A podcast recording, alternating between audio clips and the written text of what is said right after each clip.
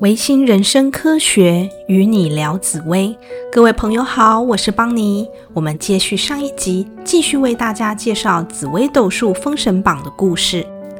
殷商末年，纣王虽然荒淫无道，但在他的身边依然有几位忠臣，其中很有名的一位叫比干，是纣王的叔父。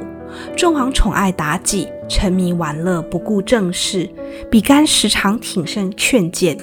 沉迷于温柔乡的纣王，对于谏言不但置之不理，甚至还怀疑比干是奸臣，离间他与妲己的关系。比干为了证明自己的忠贞与清白，便拔剑刺胸，挖出自己的心脏给纣王看，之后从容死去。太白金星感动比干舍身取义的忠烈精神，便召回他的灵魂永驻天界太阳星，请他掌管天地间的光明。为紫微斗数中的光明博爱之神。纣王还有一位重要的忠臣，叫文仲，是天象星的代表，又名文太师。太师即为首相，乃国家三朝元老，文武双全，威仪并重。暴虐的纣王亦对其礼敬三分。佞臣费仲更对文仲极为恐惧，只要文仲在朝，便不敢造次。就连千年修为的狐妖妲己，也对文仲颇为忌惮，视文仲为破坏自己、毁灭商纣计划的眼中钉。文太师不但掌握全国行政，还兼任兵马大元帅。文太师在商与周的最后一场大决战中，被周军击败而战死。太白金星被他的忠勇精神给感动，引魂到天界。请他永驻天象星，主掌慈爱服务之神。纣王的身边有忠臣，自然也少不了奸臣。其中最有名就是刚才提到的一位叫费仲，是廉贞星的代表，便陷害了不少朝内的忠臣贤士，善于奉承纣王，专横权势。殷商灭亡后，费仲被姜子牙所捕，并下令斩首。太白金星知道天界的神数量不足，即召费仲的灵魂去助廉贞星，司掌歪曲邪恶之神。纣王手下有一个武艺高强、尽忠职守的将军，叫黄飞虎，是七杀星的代表，为武成王，家族七世忠良，在商朝世居高位，与文太师分别为商朝的文武大将。他的妹妹因为政治联姻嫁给纣王，成为商朝的皇妃，皇家的地位在殷商更加的巩固，无人能比。但因为有一次，妲己请轩辕坟众狐妖赴宴，一起享受人间的繁华，酒醉后，众妖精不小心露出了狐狸的本相，被比干联合黄飞虎一直跟到了轩辕坟，一把火将狐狸窝烧个精光。从此，妲己便与黄飞虎结下了梁子。但因为顾忌他的地位以及威勇，只能暗中找机会谋划报仇。他的太太贾夫人是太阴星的代表，年轻貌美，是殷朝时期唯一能与妲己相比的美人。他们夫妻俩十分的恩爱，育有一子叫天化，是陀罗星的代表。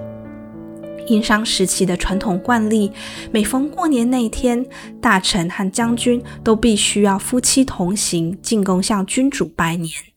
贾夫人也随着黄飞虎进宫。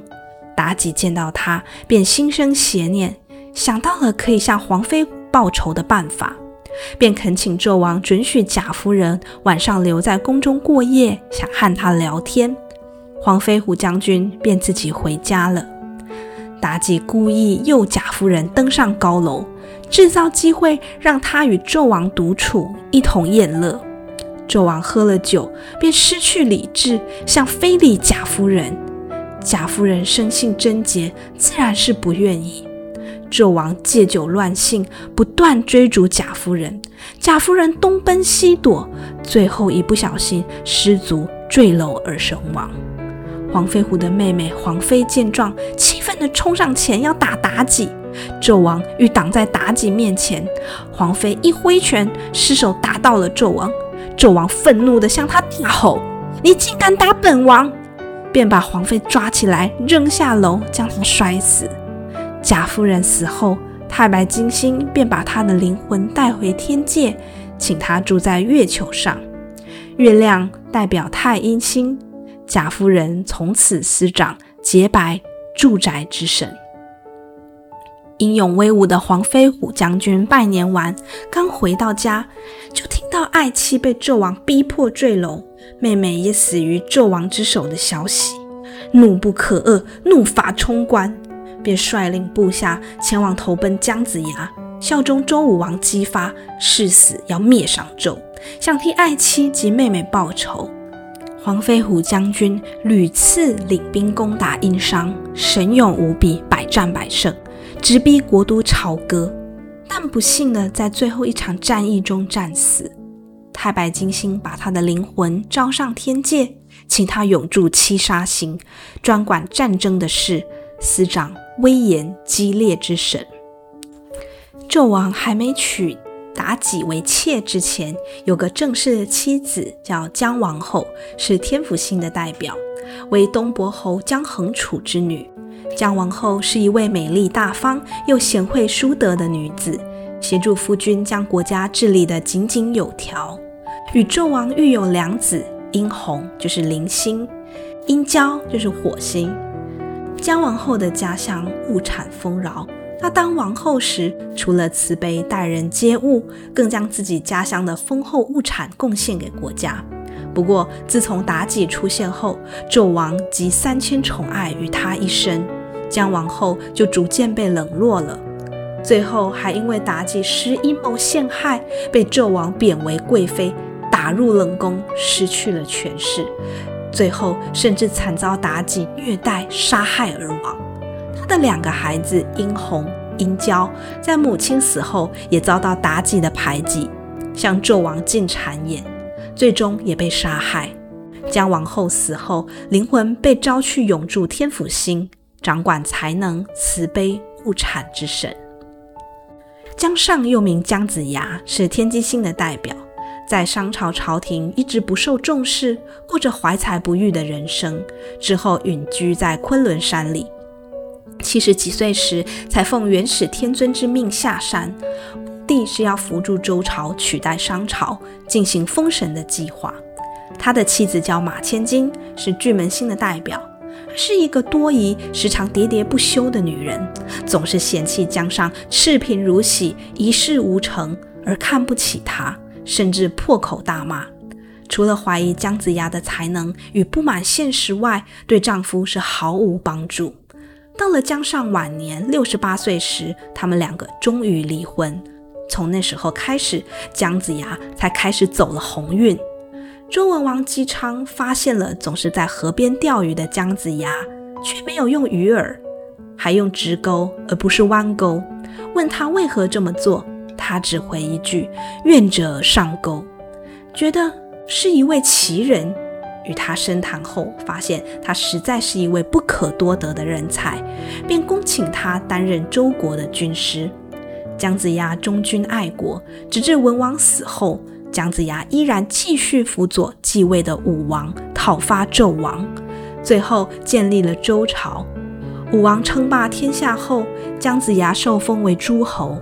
几年后过世，他的灵魂被太白金星带回天界，受封为天机星，为紫微斗数中的智慧精神之神。当马千金确定了这个消息，又知道破镜无法重圆的时候，终于后悔的自缢而死。死后魂魄被封为巨门星，成为司掌疑惑是非之神。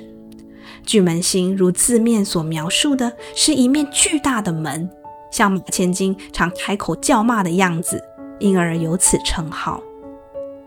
纣王初就位时，有比干就是太阳星，文太师就是天象星等等的忠臣辅助，英国也国泰民安，繁荣昌盛。